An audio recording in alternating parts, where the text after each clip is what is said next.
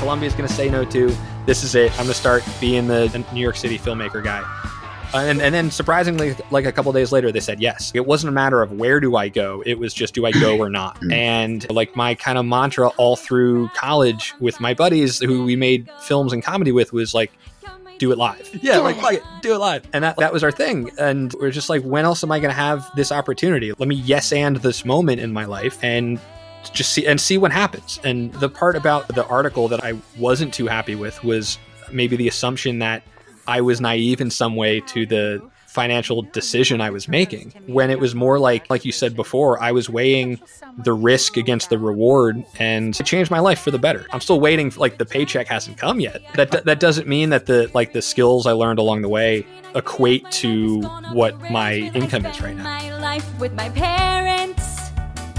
Know what fast is where this town's getting me. I'll take my savings and I'm moving to the city. And everything's fine, it's fine, it's fine. I'm moving to New York to pursue my dreams. And everything's fine under the Welcome, everybody, to the Taking Notes podcast. It's the Faking Notes podcast. So today on the podcast, we got Zach Morrison in the house. He's a filmmaker. He's worked across comedy. He's won student Emmys. He's had a lot of success. And he was also the feature in a Wall Street Journal article about student loan debt. And so we talk a lot about that at the beginning of this podcast, how to tackle it, what it's like to deal with media outrage going in and being attacked He really talks about like what can happen when a large publication writes something about you, and then people tend to take very different perspectives from that story than was intended by you, and probably even the the writers of the article. But he takes it all in stride. He also talks about his process as a creator. He talks about the importance of pursuing something that's unique and and your own and not being afraid. And we just had like this really cool down to earth conversation about you know what it's like to be creative. And we also talk about some of the best use cases for college. We always poo poo college and like oh it's too expensive. But we do highlight so many of the wonderful benefits and reasons why you still should think about getting a, a higher education check out his films. He's done a great job. He's just hustling. He's he grinds and he understands that this is a long-term game and you just got to keep growing and keep making art, keep working on your craft. If you enjoy our episodes or you're just joining us today, please subscribe. Please leave us a review. It's the best way to support this podcast. if you want to hang out with us, you know, after a long day's hard work, you can find us in our Discord channel. Um, we talk about what we've done that day. We share some projects that we've worked on. And also, if you want to support us directly in what we do and help us keep making this podcast, you can support us on Patreon. We also wanted to shout out to our newest member, Aunt Shay. He's been in the he's been in the Discord. He's been so active in our community, a part of the faking fam. So we're so thankful. We can't wait to keep growing this podcast. Shout Um, out. Shout out. We're looking forward to making much more content for you. It's a wonderful conversation. Please welcome our next guest, Zach, Morrison. Zach Morrison, welcome to the Faking Notes podcast. Let's just jump in. So, I'm going to Yeah. jump into a topic that's very top of mind for many of our listeners who are entering, currently in, or are a few years out of college.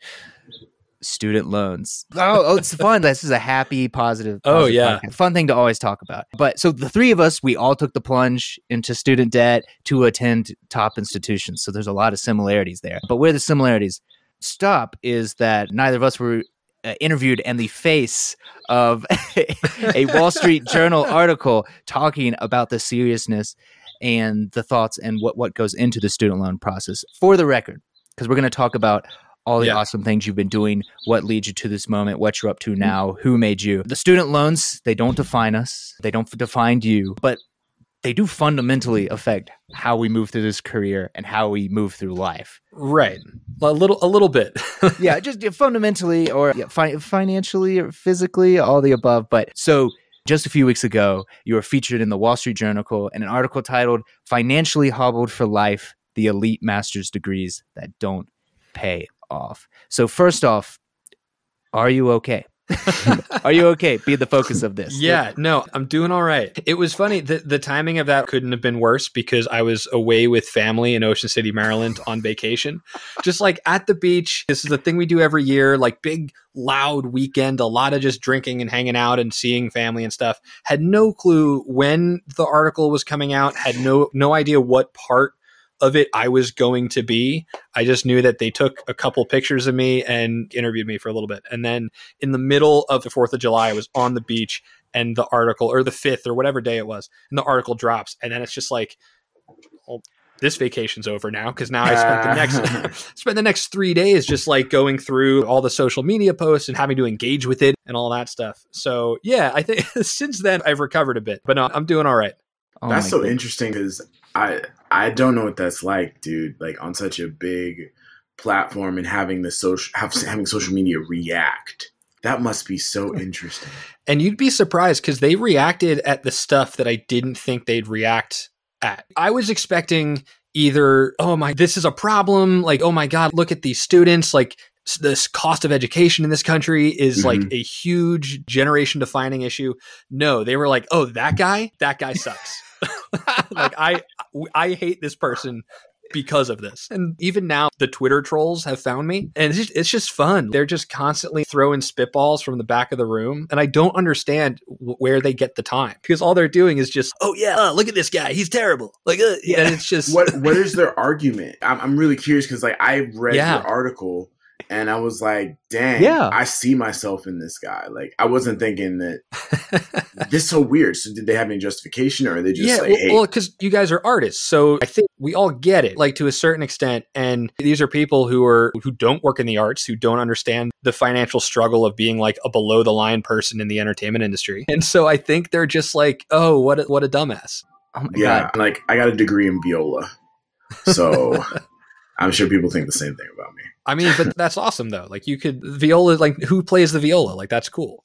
Exactly. You know? And so what am I going to do with that? You know, yeah. but, I, but it was my passion. And I think that's something that we, they don't understand as what, Guess where you're getting at is like when we discover something that lights us up in our oh, soul oh, yeah. in a way. That's what we have to do. There's no other there's no other choice. Like I actually mm-hmm. I, my way into the arts was music. I started on the tenor saxophone and then all the way through high school and then when college came I was like, I don't want to be the kid playing a horn in his dorm room, so I like taught myself guitar, and but so like mu- music was without a doubt my way in, and then and it, like you said, once you learn that you want to go in the arts, go into performance, go into entertainment, like whatever that little bug is, like Inception, it's that's in there now. That's not it's over. Yeah. Yeah it's there to stay. And what was wild is just since I, I knew you and I was already familiar with your journey to then suddenly see all sorts of people sharing it across all forms of social media. So I've got all of my arts friends over there with yeah. their opinions, their stories really resonating or critiquing academia, critiquing the system, cancel student loans. And then on the other side, because I have self loathing, I follow a lot of right wing stuff just to right. see what the crazy's going on. And they're just blowing up the Daily Wire, like everyone just let's oh, yeah. pile on, let's own the institutions. Also, this guy's an idiot. Also, yeah. he hates America or whatever. And it's just like the craziest thing. And I'm like, and your face is attached to all of it. Like, right, oh my god, right. it's different when you know the person. How are you reading into this? Wow, they've put a they put a face to this yeah. issue that's so far beyond. It's so it. great because like Ben Shapiro went on a rant about me. Like Mike Rowe, yeah, yeah, Mike Rowe, the mm. Dirty Jobs guy, like posted a whole big thing as if I love Mike Rowe. Wait, what? Yeah, and to be fair with with him, he's like always had this singular focus about why trade school is important and like yep. power to him. He does really great work. But it was just funny that oh, but and even the people read in the comments of his post, he like his whole message was like yeah, like maybe we need more people going to trade school and maybe that that access is great. He did say we don't need more filmmakers, which I totally disagree with, but even the people in that comment section who like agree with him for the most part were saying like, "Oh yeah, this kid's an idiot," and I'm like, "That's that's not the point." I oh, remember no, watching that. It's also ironic that Mike Rowe is on a television show. right. Like, we don't yeah. need we don't need filmmakers. Wait, where's my lighting? Where's my light? Right. Where's my light person? Yeah, no, but, yeah. yeah. Then and then there was like this. There was this other guy on YouTube that like, and I was really flattered by this because he not only used that terrible photo from the the Wall Street Journal as like his thing, but he looked up like my films. He like did he did his research on me and put together this whole 10 minute like thesis about why I'm an idiot. Uh, I don't want to shout out his name and give him airtime, but it's but it, it's hilarious because again, it, apparently this article angered people in totally the wrong way. That like it, it fueled this guy to spend 20 hours out of his day Yeah. to dig up and pull clips and edit the thing and Mhm. so I can only just laugh at at the broader internet reaction. It's been funny. So I'm curious, what was what in your own words do you think was the takeaway of the article for people that may have not read it or people who may have not Yeah. even seen the blowout? What was it trying to accomplish?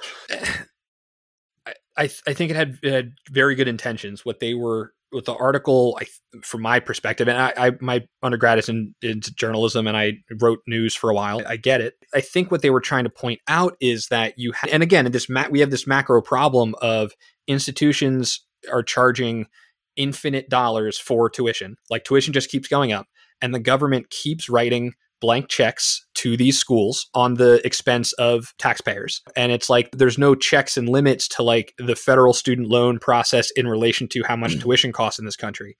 And that's that's the issue. Like that's the core kind of macro story here. And I think they did a piece the, the arts piece came first and then they put out like a couple weeks later one on like finance or lawyer law students but we don't judge lawyers when they take out $300,000 in loans for school. We judge artists when they do. And I think that's where like the this sort of missed perspective is yeah that we have these big problems but i think everyone focused on you spent all that to do the arts you're crazy but like Yeah. i think at the core of the issue like I, what and that's part of the reason why i wanted to speak up about it is because i think it is a really important issue i I, I don't know how I'm going to pay that now, like in 2021, but we have an entire generation of students who have the same problem across all fields. So it's not just an art specific thing.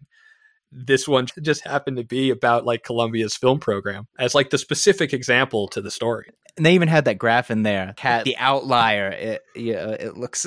it Oh, looks right. like it's Russell Westbrook's like triple double numbers, where just like it's just far so far outfield of everyone else's that it's unbelievable. Oh yeah. Columbia Film School. Is there a particular reason why? Is it a three year program or Uh, it is a four to five year program for That's why.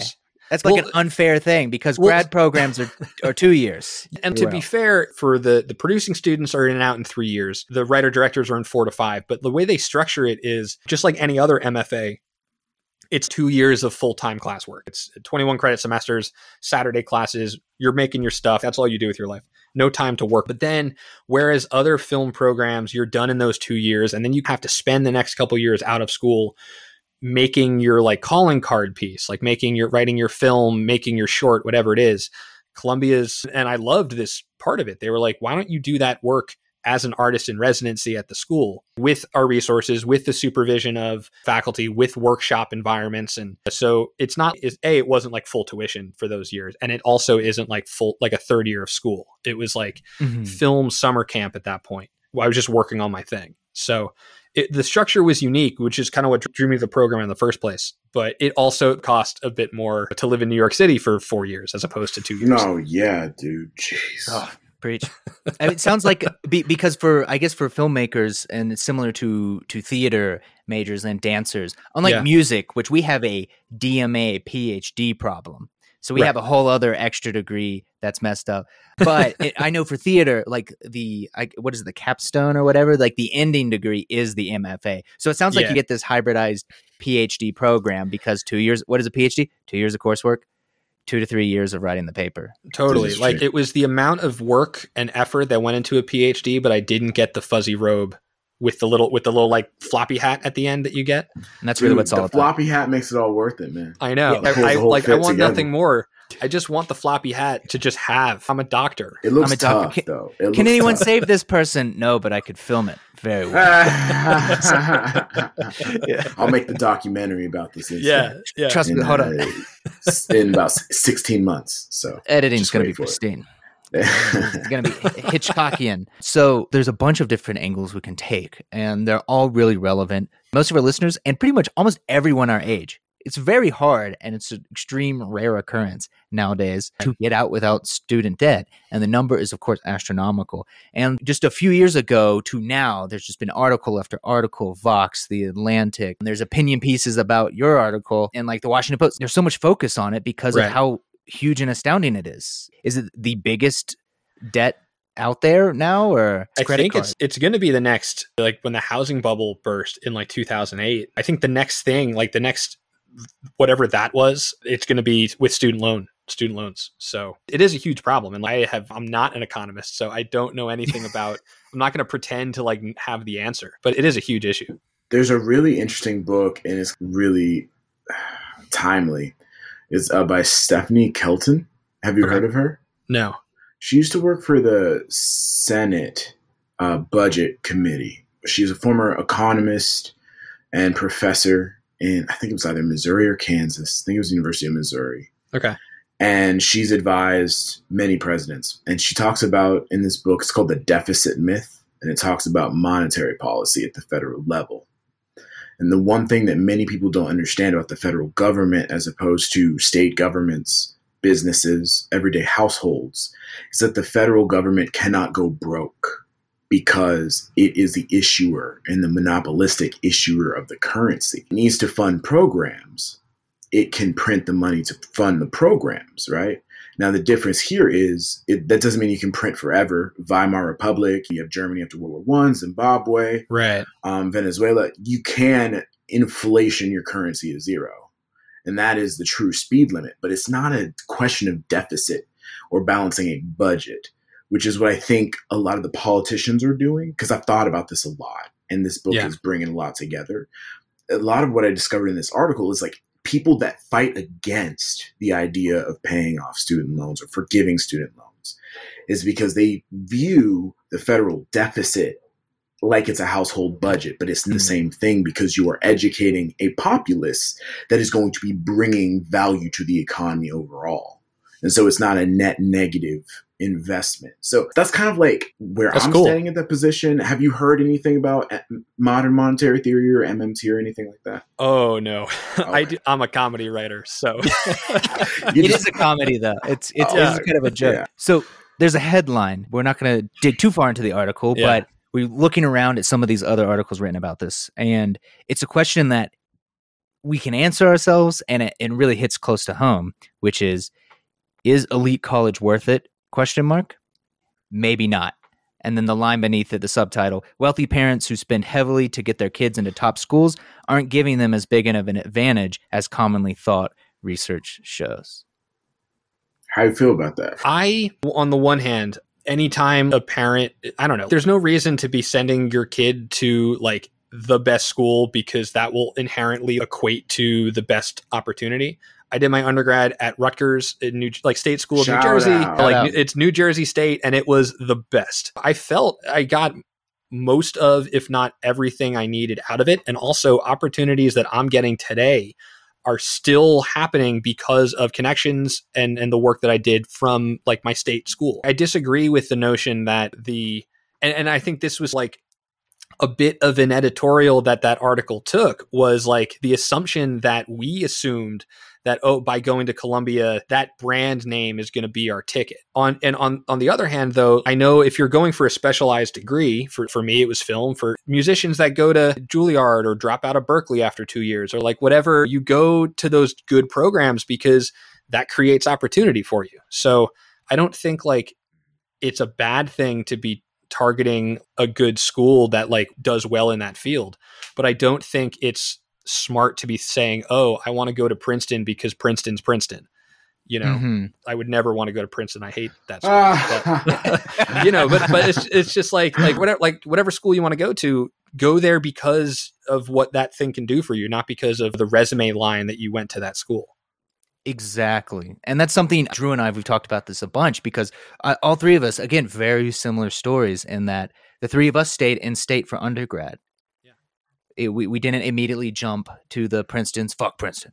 Uh, actually, just kidding. They have a great music program for Yeah. PhD students. Shout outs. But so much value. And what at least got us into those elite institutions wasn't another elite institution. it was these Right. state schools, these scrappy schools who pump out a lot of really talented people who've got some great programs, who gave us the support that enabled us, the three of us, to succeed in both New York and LA. Yeah. And it, it's something that weighed on my mind too, because getting in the minds of us looking at these places, like why did we choose these grad schools? And so I was looking out into the field, who's doing great work, who am I hearing about, who's finding success? Maybe they're not the big names now, they're not the big names in the field yet, but they're on that path. And I'd Right. be a little creeper. I'd read their resumes, I'd read their bios, and the common thread almost all of them went to one of these big schools. I go to a summer festival. I meet students at these big schools. I see, oh, I could hang. What's the difference? They're in a better environment. They're in, in an environment that can like foster that next step and make it easier. But as we all know, there's zero guarantees. I, I just view it as a higher percentage shot, or it's like a guitar hero. It's the star power. I get a two times multiplier. But if you still miss the notes, You don't get lose. the You get- you get booed. Yeah, you don't get any Yeah. point. Yeah. Yeah. it, I think it makes it a little easier. But what's crazy is trying to find this balance and is it right for you? Is it right for everyone? Is it worth this cost? Like I'm, it, it's tough. I oh, mean, for sure. Yeah, like and, and that was like my whole decision making process because at, at that point oh man it was like senior year in college this would have been like 2014 when i got i, I applied to three schools because like I, I was never sold on the the grad school thing. I knew that when you think of NYU Film School, it's it, the grad program is the one that Spike Lee teaches at, and, and I, Mhm. knowing that I wanted to go to film school even in undergrad, I, I kind of had different like true film programs on my radar, and, and so I thought about it. And my my one option was like I could get out of like college buy very expensive like camera package and kind of sell myself as like a working filmmaker in New York, which I have a lot of friends that are doing that and are doing fantastic. And then the other thing was screw it. Maybe let me take a shot at my MFA where I can put myself in that very valuable environment and not like a valuable school, but in that invaluable environment where it's you have professionals who are workshopping and who are all there for a common purpose. And so that was appealing to me. And I, I learned the best in school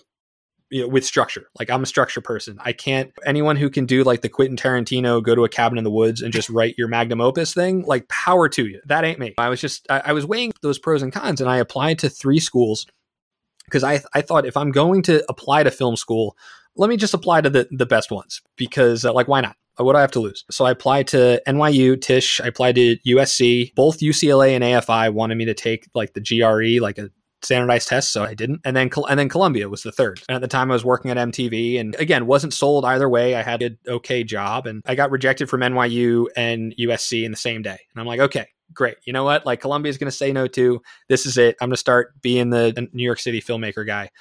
Uh, and and then surprisingly, like a couple days later, they said yes. And so now I had this big. It wasn't a matter of where do I go. It was just do I go or not. Mm. and like my kind of mantra all through college with my buddies who we made films and comedy with was like, do it live. Yeah, like fuck it, do it live. And that that was our thing. And we're just like, when else am I going to have this opportunity? Let me yes and this moment in my life and just see and see what happens. And the part about the article that I wasn't too happy with was maybe the assumption that I was naive in some way to the financial decision I was making when it was more like like you said before I was weighing the risk against the reward and it changed my life for the better. I'm still waiting for, like the paycheck hasn't come yet. That that doesn't mean that the like the skills I learned along the way equate to what my income is right now.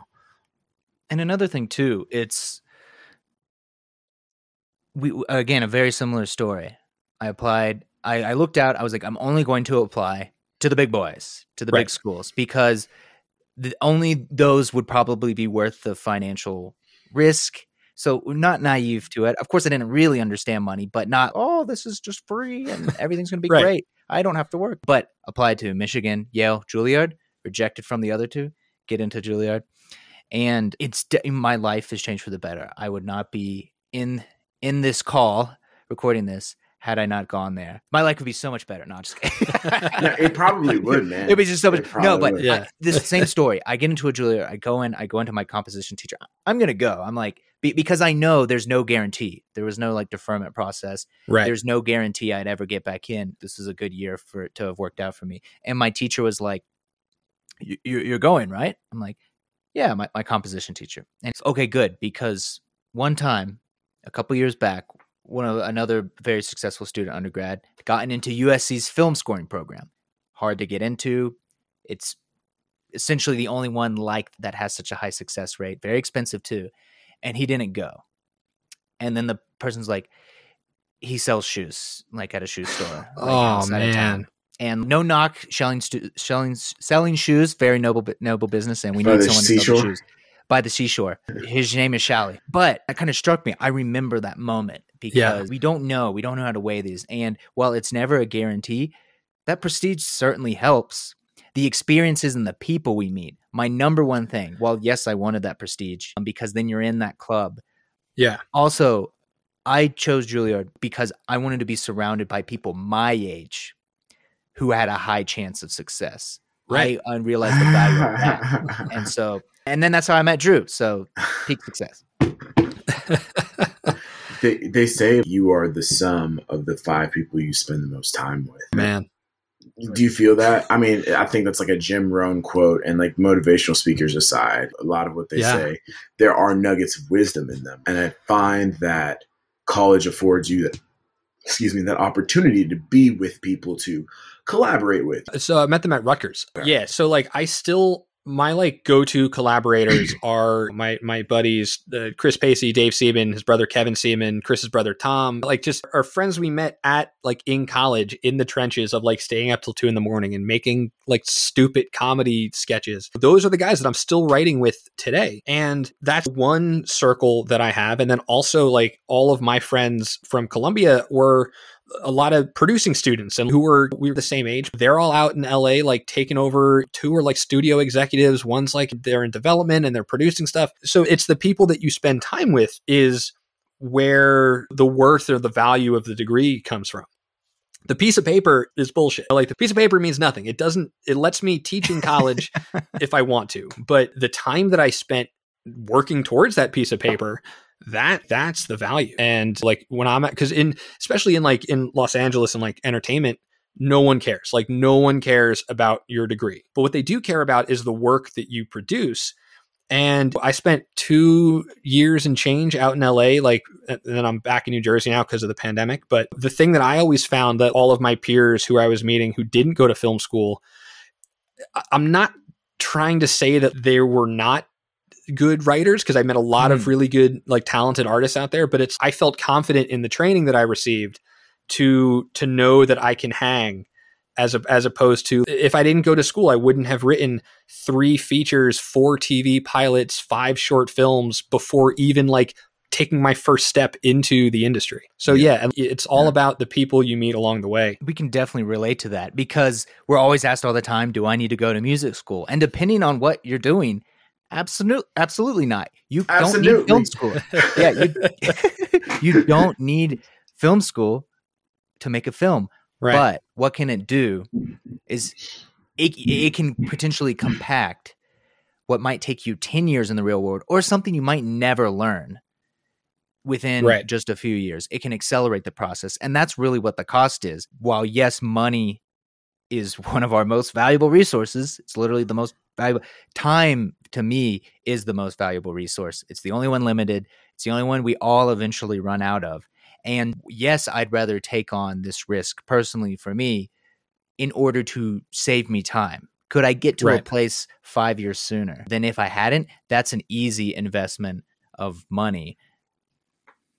Yeah, no, you're totally right. And there there are definitely days when I'm asking myself, where would I be if I didn't? Like, w- would I be in a better place if I didn't take on? Sorry, my lights are getting all screwed up on me. Thank you. But yeah, there there, there are always these days where I'm like, oh, what if I didn't put my life on hold for four and a half years to get my MFA? Like, where would I be? What would I be doing? And yeah, maybe I'd be working a job that pays better than I am now, but I don't know. Like I, I like, and all of these other interviews that I did another podcast and, and like the, they kept trying to get me to say I regret it. And I just, I don't but like, I don't regret it. And that's something that people can't wrap their brains around because all they hear is just the dollars you put in versus the dollars you're getting out. And non artists don't understand that X factor that we all get of no, but it's not, a, it's not about that. At least now, as we're still grinding and trying to get that first break. That's incredible. The the thing about that article that when I reread it, because I remember reading it when it first came out, but in preparation for today, I didn't realize how everything was centered around the dollar. And like that's the only decision we can ever make. And that college's only purpose is to train you for a job, which is the most absurd thing. It's not very good at that. And but who was necessarily selling that? I'm it's more couched in some other issues. The college has to it wants to report numbers, so you'll show up and you'll justify paying that price. Right. But that's not really what it's actually all about. Yeah, and to be fair to the Wall Street Journal, that's their whole bit is like finance. I understand that there's a perspective they have on these things, but but yeah, like putting aside the arts, it's I don't know, with the way that the economy is today with millennials and the workforce. That's a whole other thing about what it is college worth it and it, whatever works for you, like whatever helps you get to where you need to be, like that's that's what it is. For me, that was college and then another four years of grad school. And to, to Mike Rowe's point, if there's someone out there that wants to work in a specific trade and they don't need to get a liberal arts degree for that, like power to them. Do what works for you. But what works for me might not work for you, nor might it make sense to you. But that doesn't make our two wants like mutually exclusive in some way. You could literally, like, if you take a Hollywood perspective, right? You could just be a dude who has been unemployed ever since you graduated high school, but you decided to go to the gym, all the buff, you eat healthy, all you do is do push ups, and then you get discovered, and now you're in blockbuster movies, right? Right. Like that is a path that does happen, but for how Yeah. It's understanding like I'm still like, holding out, Drew. self-awareness. I'm Dude, holding I out. want this playground ready. All ready. these push-ups. The Rock needs a successor. I've given up on trying to replace The Rock in like Fast and the Furious 32. Yeah, you know. yeah. Oh yeah, yeah, yeah. They're all oh, holographic. Man. Oh man, I can't wait for it's family. It's all about family. Oh, yeah, it's yeah. family. It's, It's all about family. Remember. There's another headline. This one, let me see. This is from the Atlantic, and it was like, Okay. "Doesn't matter where you go to college." And Yeah. I don't know if it necessarily cites this in that article, but I did remember some study that it was again from a financial perspective, and they looked at outcomes down the road. And what they found that if it's the top ten within your field, or if it's an Ivy institution, an Ivy League institution, it was still worth it. Like it made a measurable difference. But what Yeah. said is like literally number 11 and everything below, it didn't really matter where. They compared small community colleges, small liberal arts colleges to even really good institutions like a Rice or Yeah. a big state school. If you weren't in that top 10, it didn't make a measurable difference. And so then you can start to weigh things against Right. that. One of the other articles did mention, however, if you control for that and you look at these Ivy League institutions, it was still worth it long term to go to the big name school and pay full price than to go for free somewhere else that maybe was a tier or two below in prestige or or ranking, so to speak. Yeah. It's really fascinating, but also that's a trap because we're millennials. We know how Google works. We can read that. And so what do we do?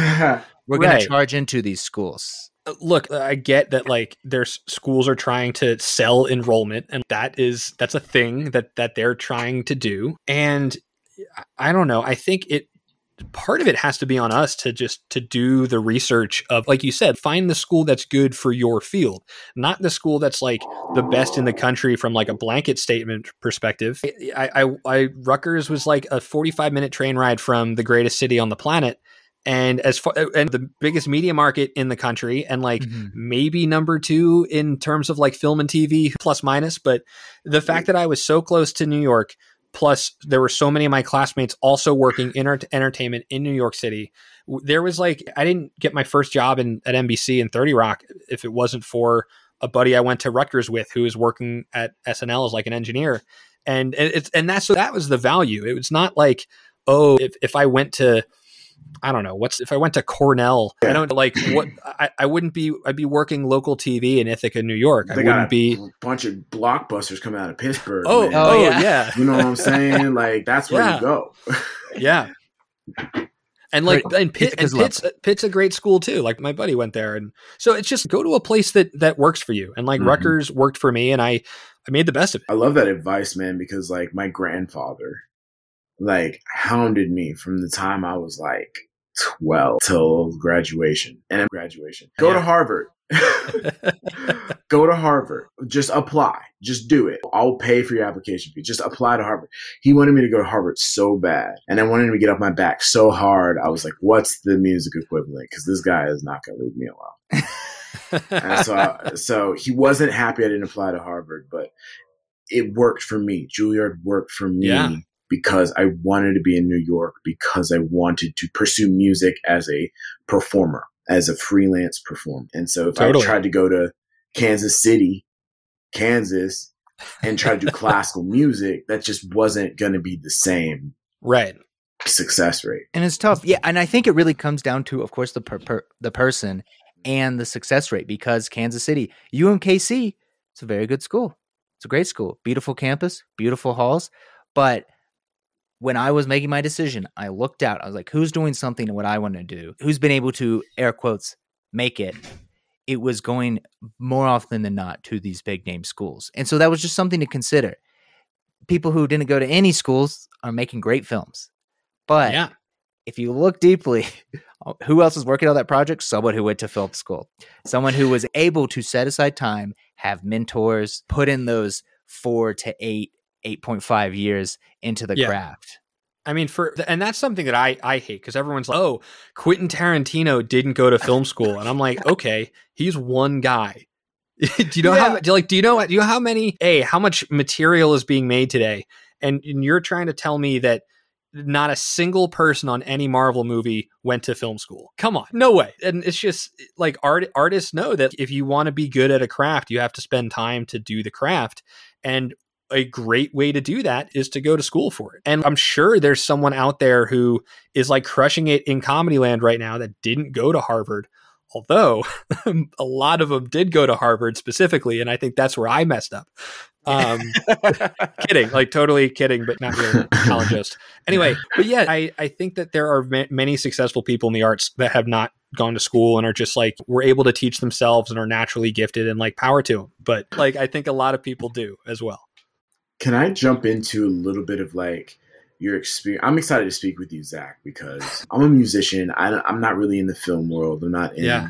the production world in that way. I, the farthest I go is being a YouTuber who hasn't posted a video. But what was it? oh, Can you talk about your experience working for SNL and 30 Rock and writing for TV, The Tonight Show? You even worked with on the Seth Meyers show, correct?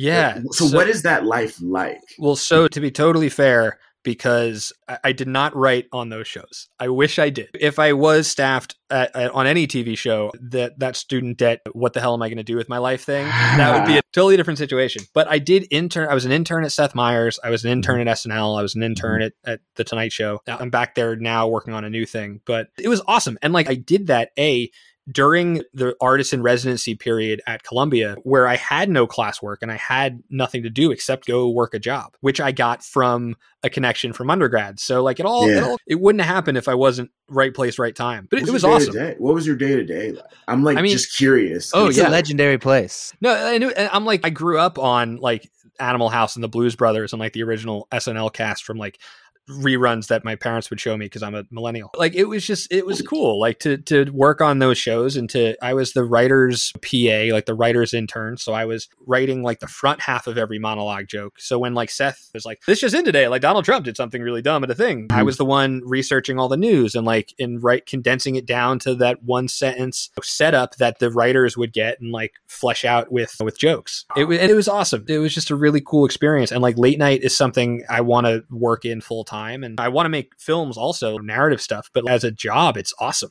Like it's fun. But it's it was a really cool experience again that would not have happened if I wasn't in a position in the place that I was in at that time. Practical question. Sorry, Yeah. this is this came to mind. Go Since you were doing a lot of the research, right? Do you have any practical googling tips that our audience can use like how to like correctly use google because there's some that people are really good at it i'm not Oh yeah, and, and like I said, th- this all kind of comes from I have a background in, in journalism, and like I- I took semesters and semesters of like media ethics courses. No, for real, like we would we we, uh, we had to learn how to do research for all those I do my own research people Mhm. out there. It's, if you want to find something, you have to search the topic and then find out what first things first. What source are you reading from? Are you reading from a source that is known for being factually correct? Is it from a, is it a news source that follow practices ethical journalism and it's like getting multiple sources of information for their article like i i look up the ap when i want to find out stuff that like is happening on that was i would follow the ap's twitter when i was like the writer's intern for those shows because they're just like fact like no editorial no like it's just like this is a thing that happened period set and like i the conversations I always get into with people where they're like, "Oh, did you hear? I heard people talking that people are saying that this is so and so." I'm like, "Where did you hear it from?" Mm-hmm. Who else is saying the same thing? Are they a reliable source? And and it's just doing that due diligence of finding out where you're getting your information from and finding out where your source is getting their information from. Are they using primary sources? Do they have reporters in the field on the ground or are they just retweeting what someone else said in an article? And, and that's where for anyone who's just trying to look stuff up, especially as we get we're coming off an election cycle, but we're constantly like with people constantly campaigning and misinformation, especially with COVID being such a problem. Oh, yeah. It's oh, where, like, where are you getting your information from? Are you listening to, are you reading multiple sources? Are you like checking your own facts or are you just listening to something that clicks in your head that you think is true and then feels nice and like juicy and warm for you and just letting that be the little bubble that you live in? That's so interesting because, yeah, like that's like critical thinking. And that's a part of not being swept up by mob mentalities like right. it, it's really easy to go on Twitter and develop an opinion on something, and both opinions at the same time. Yeah, or to make what, what a I, ten minute hate video about someone you've never met. yeah, right, I read an article once. Right. It's yeah, and so. it is so crazy just because for us in our stages of our career, yeah, like you said, it's like hilarious and flattering that like the thought of someone who would dare go into my back catalog to listen to stuff, I'd be like, bro, you're the first person there in like months. Like, congrats. Yeah. Like, thanks, for the listens. Thanks for the. He, he found some deep cuts too, and that was the the best part. Was like he found stuff that I haven't been like promoting in a long time. But to go back to what you were saying, like something that Twitter recently did that I I think is fantastic is if you click if you go to retweet an article mm-hmm. it gives you a little thing that says did you actually read this and, and it's brilliant because even it just yeah. makes you think like that extra second of maybe let me like find out what i'm sharing with people and, and like those little things are just like helping people become better media consumers and there's also this weird thing now um, with our generation I think growing up through the Daily Show with Jon Stewart to where I don't know, I think a lot of millennials are now getting their news, particularly in the political environment, through comedy, through these late yeah. night. And last week tonight, they're winning. They win every award, and then it yeah. turns out they have an insane research team that like worked for the New York Times and all these other things.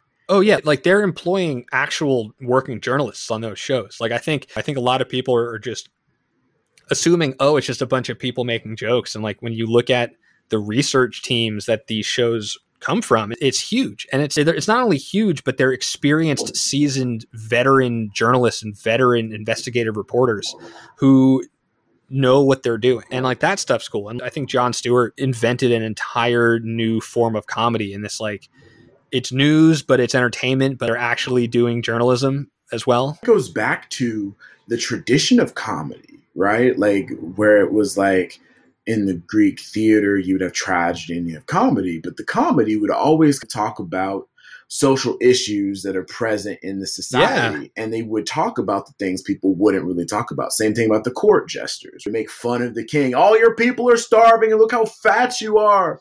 Right, you dummy. Right. You know what I mean? And everyone's like, oh, he lives. he lives.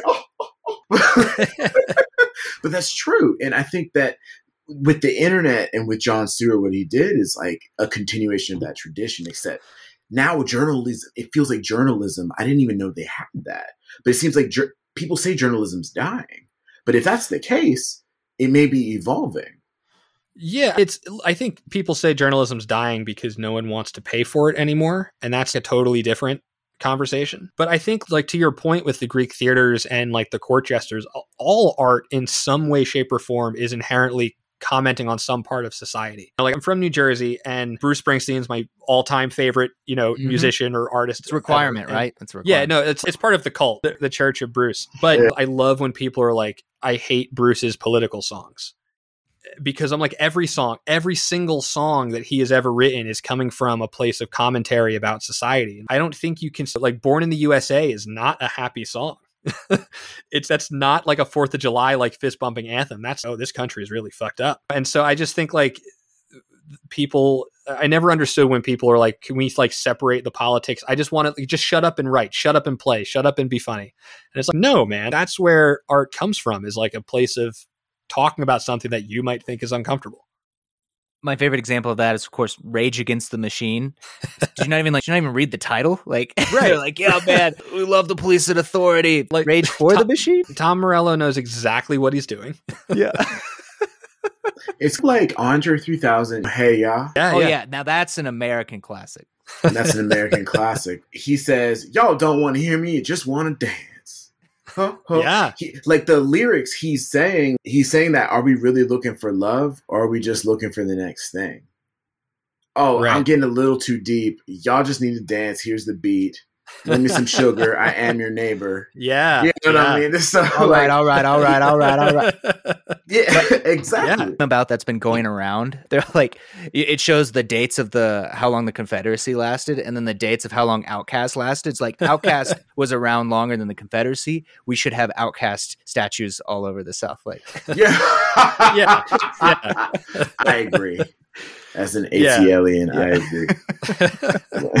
No, ab- absolutely. But no, I think, especially for me, like my most recent short film, which was a musical, I it was about the kind of like millennial experience being a 21 22 23 year old and going through this i'm just getting out of school the system has told me that if i do all the right things i will be successful and yet here i am with panic attacks and a bunch of debt and like i can't afford rent because there's no jobs and the jobs that do are, that do exist are only like 10 bucks an hour and like that's all coming from a place of, of real talk and so i just think like inherently we draw from our experiences and that experience has to be like a truthful lived one speaking of that film, so it, it's wonderful. It's how uh, Oh, I think you. you. were going through with all of the success of that around the time when we we had met out in LA through mutual friends. And so it's everything is fine. It's a panic attack in D major. So that's also why do you'd be a great guest. We got comedy, we got a comedy writer, director, film, musicals. We got Yeah. it all. So I was curious now looking back at that for how poignant it is. So the opening line is something along the lines of like, after 16 semesters of college and grad school, I'm finally ready to go. After 16 semesters of college and grad school, I'm finally ready to go. And now Yeah. here we are. Can you talk about looking at that?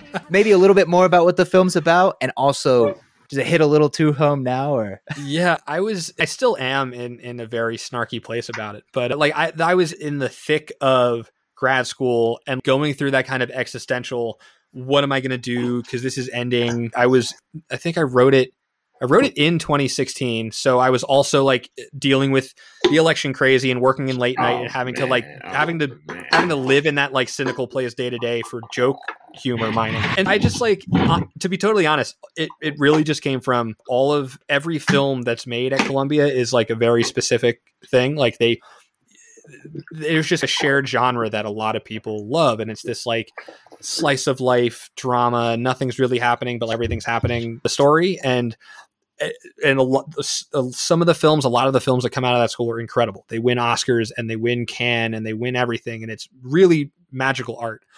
Uh, But I'm not that person. I want to do jokes, and I want the Blues Brothers is like my favorite movie ever. Um, and so I was just thinking, what's the one film that like no one at the school is ever going to make? Like, what's the one, even just the one genre where all of like the rules of filmmaking, where like characters don't say what they're really thinking, and nu- there's nuance and metaphor. And I'm like, let's do a musical where a character says exactly what's on their mind, looking like straight at the camera. And so it just started. It started out of that, and then I wrote a draft of something that was just like very silly and dumb, and not coming from a true like life or the true pain that I was experiencing at that time. And the I was up for a grant for it to like to make the film, and the person giving us the grant was like, just start over, try, try again, throw it out. Like this just wasn't it wasn't truthful, it wasn't real. And at the time, I was having very real panic attacks, like physical shaking, convulsing. Um, like it wasn't great. Uh, just from like stress of school and stress of am i going to succeed as an artist? Am i going to make it? Like all that stuff. And so my one professor Ramin Bahrani who like i credit so much for just this little very simple and thoughtful advice was just like he was just like use it Make the story autobiographical make it about your life and your experience and and then that's where everything's fine came from. Even that opening number, like they shot it, we shot it at Rutgers, we shot it at my parents' house. Like it was all like all of those lyrics are very real to life of what I was going through. And I leaned into like the cynicism a little bit. I don't like cynicism. I, I don't I think you can't live life like that, but for jokes and for some of those, the bit about like in the Xanax song where it's let's post a picture of us having fun, trust me, it'll fool everyone. There's a lot we're trying to talk about this sort of like fake performance that we all live in social media. And so it, it was all just coming from real life to be like, it was very autobiographical as far as how I felt. And then now looking back on it, I like, I still, I love that piece. I love that music. I find myself still singing it. Like it will never leave my brain. But I also, I was trying to, for the last couple years, adapt it into either a feature or a TV show. And I just think like between 2017 when we wrote it and 2021, the world has changed so much that I don't know. I don't know if that's a story I want to tell right now. I, I want to because I've also grown as as a, an artist, and I think there's other things that are living at the top of my brain that I, I want to talk about. Like it's funny how those things change, and yet at the same time you can still enjoy it. I love that. Looking back, just as a composer on past pieces, I can relate to that too. Like my most successful and like award winning in the normal institutional sense piece was the one I thought was like the least likely. There's crap tons of whole notes for three minutes. It's in like Yeah. D minor, like it's in a key, which is very rare. And I remember the professors. It was for a choreographer and composers class. We actually brought one on this podcast. Jerome Begin, uh, amazing teacher. But other teachers of that class were like, okay, this is with dance. You don't use words with dance. It just doesn't quite work. And also, like, no electronic, no, like, I just basically did a checklist of like everything they said don't do. And it looks so unimpressive on the page. And for some reason, I know why, because I cared about it. I love that piece.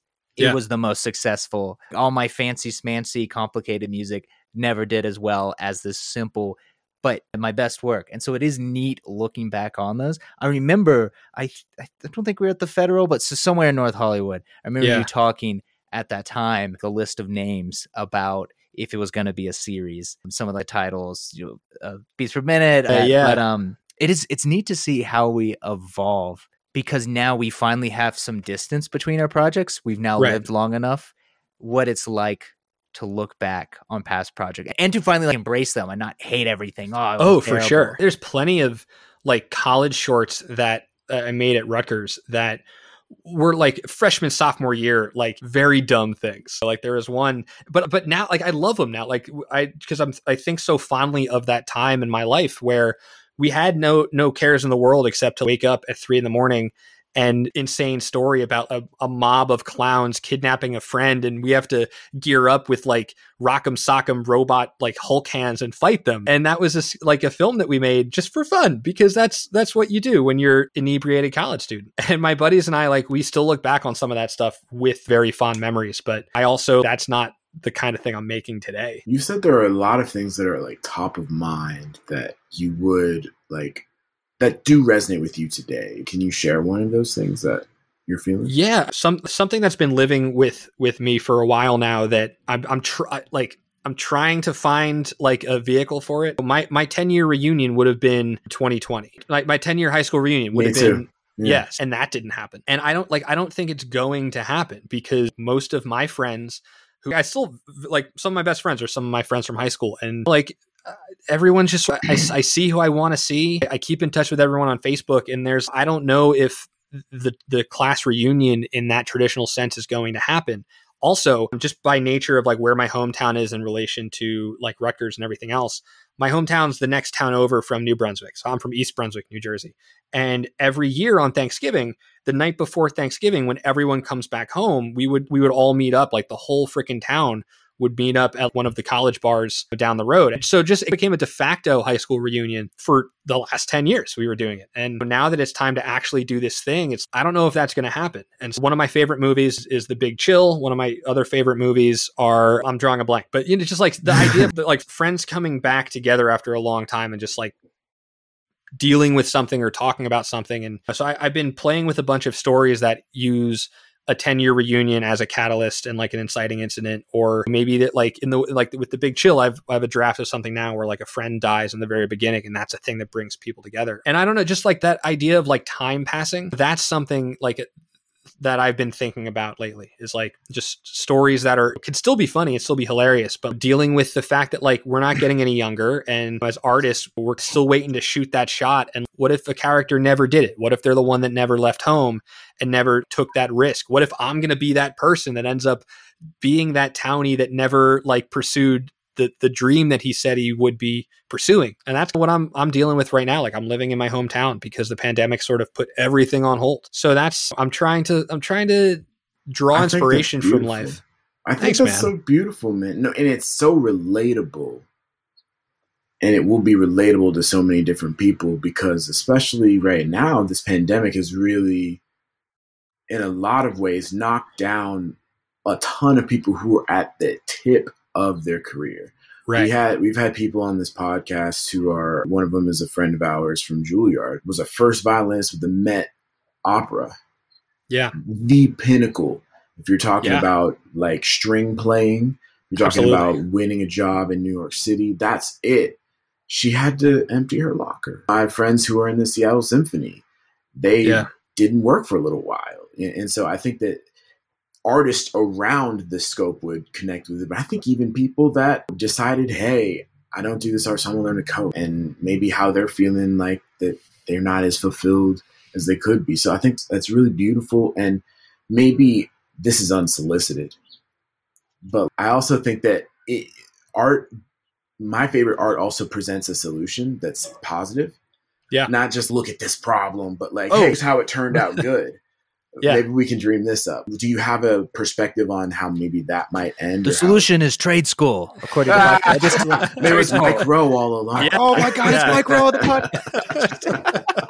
Dirty jobs, bitch. yeah. no, I think if I were to tell that story, and that's it's stuff that I'm I'm working on right now. I think those characters have to both do a thing that they haven't done, and whether it's like one of them realizing maybe it is time to give up the dream because it's becoming unhealthy, or maybe it's time to actually get back into it because you've been putting yourself on ice. It's time to live life now and not live in this like limbo of coming and going through the motions. Like I have a good friend who we were friends in college and he was the most talented actor I knew at that time and and he was great. Got his got his equity card and everything. And then one too many Juilliard rejections later and now he's a lawyer. And it's just I I want nothing more than to see him get up on stage at some point later in life. But Mhm.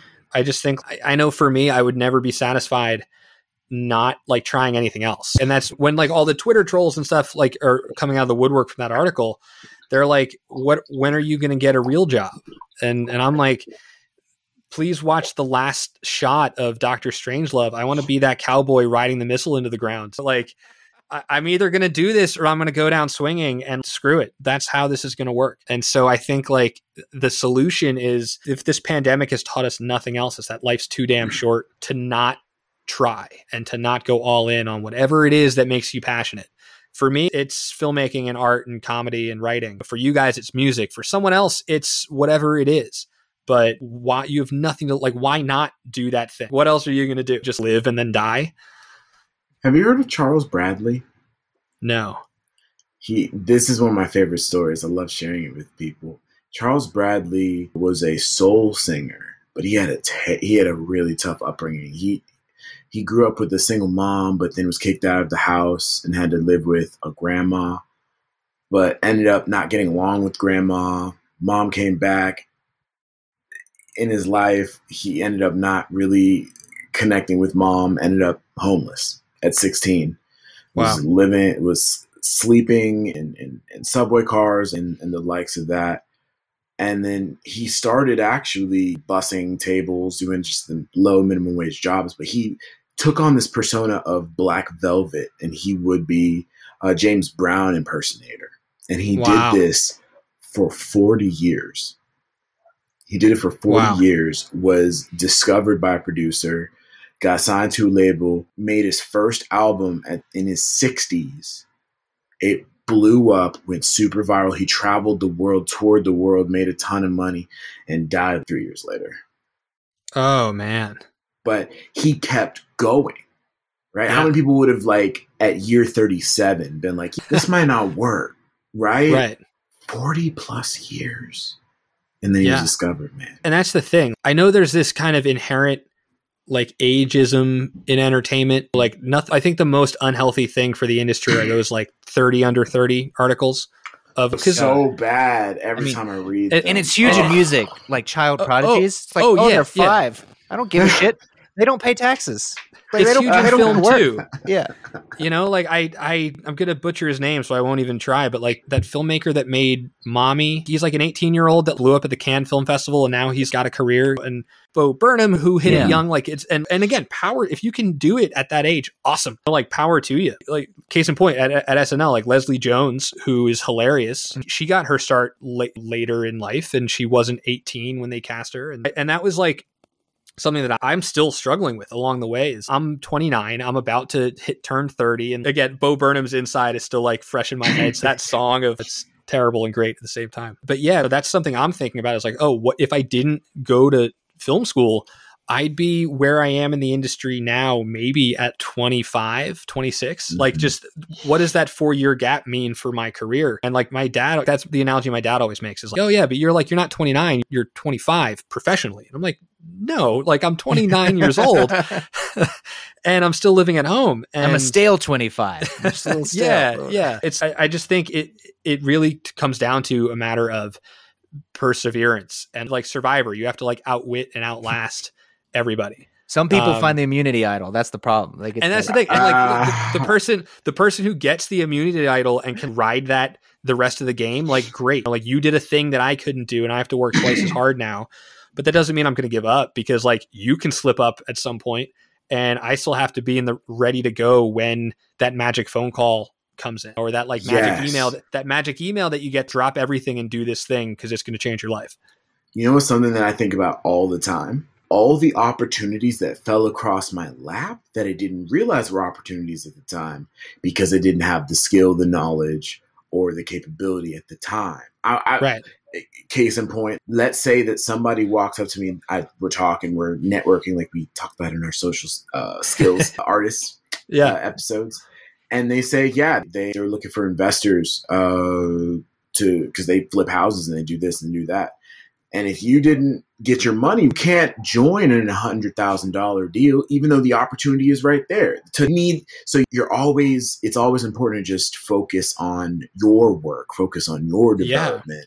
So the next opportunity that comes by, maybe you could take advantage of it. Do you feel that? Yeah, and and that's the thing. Like the, the fact that you were at that point in life not like that was not an opportunity for you because of where you were in Yeah. life. That doesn't mean that doesn't Yeah. mean that you like that you messed up. That just means like Yeah. that you, it wasn't the time to do the thing. The analogy I, I like to use is we're all in line at the deli at like a crowded deli and we all picked our number and they're just rattling off the numbers like one after another and it's what are we going to do in the meantime while we're waiting for our number to get called are we going to be prepared to are we going to do the are we going to do the other things are we going to do the other work are we going to have like our stuff ready to go so when the time that number does get called we haven't been wasting the last 5 years 10 years like whatever the hustle is um because you never know when that opportunity is going to present itself so like you all you can do is just do good work and grind and hustle and not give up and pray that like the time that opportunity does come you're ready to go That's solid advice, man.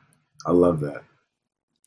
We've we've primarily had like f- full-blown musicians who have some other interest or some other career but we have been fortunate to have some people from the theater world. We've got a, a music musician comedian hybrid who's who had an opening set on the tonight show. She's done great. And we've had a, a tv writer a good friend of ours lee colston who's uh, worked on a number of shows. You're in a unique place to where you also have drawn the full spectrum of filmmaking and comedy and writing your own music. And is it hard to choose? Do you hop around? Are you is your dream job your dream role? Like doing all of these simultaneously or is there one you're focusing on hopping around? What is your approach to being so multifaceted? My like my dream is to make stuff. And i don't want to say oh my dream is to just be a tv writer my dream is just to be a filmmaker i want to get my work out there in, in a broad like long term kind of way. Right now, I think the reality is like the jobs are in television writing. That's the career path for me right now is trying to get staffed on a TV show because I've worked the below the line writer's assistant and script coordinator jobs and I'm ready. I have samples ready. Like the next step in that path is to like pray, hope that I get staffed on a show at some point. If there's anyone, any showrunners listening out there, I'm available. Um, yeah, shout out. You know, like yeah, shout out. You know, hit up. but uh, at the same time, so that's one route. Is I'm trying to connect with people in Los Angeles and in New York who are like want to hire me as a writer on their show for me having my background and everything. But at the same time, I'm still like I'm making my own videos on the side. Like I work I worked a job for BuzzFeed this year. We have like sketches for BuzzFeed coming out. I like I produced a commercial a, a, whole like ad campaign for Cartoon Network over this year, and like producing is paying the bills, and like video production is paying the bills. And I also I'm working on my first feature right now, and that's like a movie that I want to make at some point when the opportunity presents itself. And I, I especially with with the arts, it's you have to be doing a little bit of everything all the time. You have to like have like multiple things in the oven. A because you don't know what's to hit. If I'm just working on like tunnel vision of all I want to do is like do my first feature. That's fine, but I, I don't make the I don't want to make the kind of movies that are going to have mass success at Venice or Berlin or Cannes. I'm not making like these art house dramas where you can go that route and then you're now like a filmmaker in that sense. I want to do like broad strokes comedy and those movies don't play at those film festivals. So i have to be working on that project but also on twitter and like doing jokes on twitter and i have to be making funny videos on like instagram and it's so you got to be doing everything and it's crazy but you also have to love it otherwise you're going to get burnt out. I have a question. I just had yeah. an idea as you were talking about you got to do everything you got to do everything. I've been recently like my girlfriend is so into tiktok like she tries to say she didn't like TikTok. Same, same. I'm wondering, have you thought about writing like a feature length film, but put it on TikTok and put it like e- each TikTok is like a scene? That is no, I've never thought about that. That's fascinating. Be really sticky in terms of way it's done. It could that could go super viral in terms of if one of the segments goes viral and gets picked up by yeah. the algorithm, they're gonna go to the other. They're just gonna go to see the whole thing, right? Oh yeah, and that's like I, I'm very like artistically turned on by things that you know play with. It, it, like play with the format in a meta kind of way. So like 10 years ago, that example would have been like Broad City or yeah, High Maintenance, where it's which are both so amazing so shows. But it's like the like the web series was like early two thousands what TikTok is today, and like now th- then Broad City like they they hit the jackpot. They had a web series that just hit the zeitgeist at the right time, and that launched their careers. And I'm always trying to think of ways like what's like a format that no one's doing right now that can blow up in that way. And I don't know if it's TikTok because TikTok is very like perf- not performance based. It's very like personality driven. And you don't want narrative like the, all the layers of like character and drama and like scripted narrative in the way between you and the phone screen. And I think that's why Quibi, because we're just like, we're programmed to mm. either make narrative content like an event or to watch cat videos and TikToks. And I don't know if that I'm gonna I'm gonna not think about it, but watch a narrative project is something we've dialed into. But I, like I one of the projects of like in just in history that I, I've always been fascinated by is Orson Welles' War of the Worlds radio show and how it was disguised as a news broadcast. And one of the classes I, I took creating producing a cross media class at, at Columbia and one of the kind of think exercises was, you know, just come up with a story that's told either over social media or using like chat rooms or what's like yeah. the way what's like a, a, cool meta way to tell a story i think vr is an example of something we haven't cracked yet because right now it's vr is very much like you're on the rails of a roller coaster. Mm-hmm. it's like all the non-fun parts of a video game where you're just watching the cutscenes but you can't actually make a choice. And i think when someone figures out how to make a vr narrative work in a way that's satisfying to an audience where we don't feel like we're on rails that's gonna that's gonna be huge That's it. I got our media cross collaboration here because we're gonna we're gonna put dance on podcasts. Like you just hear like Yeah. feet movements and slides, like nothing else. Like, interpretive um, dance. Imagine like Stomp the podcast or like like like Blue Man Group the podcast. Blue- Blue Man Group, the podcast. you guys can't see it, but it's very blue. It's very Yeah. Like I want to hear what I want to hear what the, those guys' podcast sounds like. Oh my gosh. I've never seen it, but I see the advertisements all the time, and I'm like, yo. Oh, we had a guest last week. His name's Tom Yeah. McGovern, and he said he was talking about this guy who's a, a character named Clown Clownvis, who's Elvis but dressed like a clown. Great. and it's he's got a huge following. Inadvertently pissed off that audience and had that audience coming for him. But it's so funny. clowns. Blue Man Group, Clownvis. I think that there are so many. You said a little earlier in the podcast, and it was like creating something. Yeah. Right. And like, in, even though you may be waiting at the deli, waiting for your deli number to come up, you're doing something. If it were me, I'd bring a book because I'm an over preparer. I love reading. I love gaining knowledge. But if there's anything that I've learned in my 20s was Yeah. that outsized like execution and just dogged grit is is the way to go. That's the best education you can get. Oh, a hundred percent. And you know, while while you're thinking of what you're going to be doing what you're going to be working on while you're at the deli, it's it, it might as well be something insane. Like it might as well be something that no one's seen before. Blue Man Group, or just because that's the thing. It's our job to make something that captures the like that strikes lightning in a bottle for everybody in a way that's oh my god, how have we not been following this person? I I, I didn't know that I need this in my life now. But Um, now I'm never going to be the same. and one of the, one of the best piece of, of advice I got, I was 2013. I was at the Cannes Film Festival again through a college film that like pl- got to go there, and so it just again all the different steps along the way led to a thing. But I bumped into Lloyd Kaufman, who did he did the Troma movies like Toxic Avenger and Nuke 'Em Mm. High. Like case in point, James Gunn. Those films were the first movies he made. He worked for Troma for a while, and now he's the man now, and uh, went to Columbia for undergrad. So it all comes Oh, together. But like I ran into Lloyd and and he all his films were set in New Jersey and I was like I'm a New Jersey guy and we immediately hit it off. And he was just like for your first feature do something do something insane that people are they might hate it but they might love it because like you just have to do something that's going to be totally out of left field if you want any kind of traction in today's overstimulated over bump bombarded media landscape. And that's where like do, I did a musical at columbia film school because that was just that was insane. That premise was like no one does that. I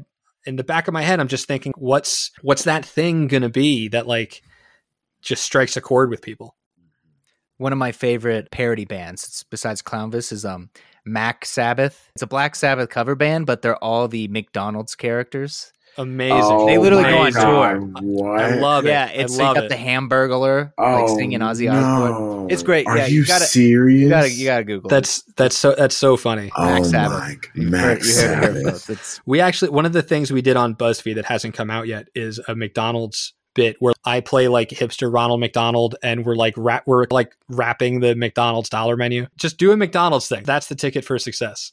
dude. Yeah, dude. It ha- does it have trap beats? It's like a it's a weird it's not trap. It's like a weird mix of like a hip hop beat but with like a Jason Mrazzi acoustic guitar. Oh. It's like a weird like my buddy Dave put it together and it's Dave Seaman and it's incredible. I mean, I'm stoked for it to come out but it has not r- released yet. If you want, if you need a hip hop consultant, look no further. Yeah. God, that's really cool. I, I hope that gets made for real because that's that's the stuff that like is the lightning in, in the bottle. Thanks, The man. Synthesis of many different thought to be unrelated items, but put together. Yeah. that's, that's It is made. It's just a matter of are people going to see it? oh, is it out? No, it's not. It's not out yet, but uh, it is in the can. I'm like, it's done. It's just Okay. I, I'm waiting for someone to upload it. Uh, come Got on. it. uh, Come on. tell him to send me the Dropbox link. I'll do it for him. Yeah. sounds good. Yeah, we'll do we'll do a re- thinking those podcasts. We'll do a reaction. a oh, great. reaction video. So we got you. We will help you promote. We're gonna watch this it. thing. We're gonna watch. Yeah, yeah look, it. like I'll send I'll send you the link because I can send you the private link. Please. Oh yes, I need to see this. I need to see this. This has been a wonderful conversation and it was good to focus in on the dark and big scary student loan but there's a lot of takeaways there's a lot of positives a lot of lights yeah. that we want to go off so it was super helpful and to talk about your film work and your entire journey. And you're a doer. You go out and you do the thing. And the best art is the art that exists. And that's something we can definitely all take away from. At the end of this episode, we, we, can't wait to see wh- where you go next and bring you on at another time. Where can we find you? Where should we look for your yeah. stuff? And and look, guys, thanks so much for having me on. This was like this was awesome. I like I am on social media on all platforms as at Zach Morrison 18. My films are on Vimeo, they're on YouTube. We have I, I, was vlogging for a little bit. I was doing it like a YouTube, like a sketch comedy show for a little bit. And so I'm just constantly putting different work out and on Instagram or or whatever it is. But yeah, find me online. Zach Morrison 18 is my handle on everything. And uh, yeah, I hope like I, I don't have anything to promote or shout out, but I just I hope you see some of my stuff at some point because it's I think it's fun. like I hope someone's watching. We think it's fun too, and we'll have those links in the description. But I'm excited and congrats uh, on your new position, and can't wait Thanks, to see where man. that takes you to. Yeah, me too. I'm excited. I'm back in New York, which is always fun, and the grind never ends. Like this job only goes for two more weeks, uh, in and out, and so on to the next thing. So we'll see. We'll see what happens. Zach Morrison, thanks for coming through. Till next time. Yes, indeed, man. Thank you so much. Yeah, thanks for having me, guys.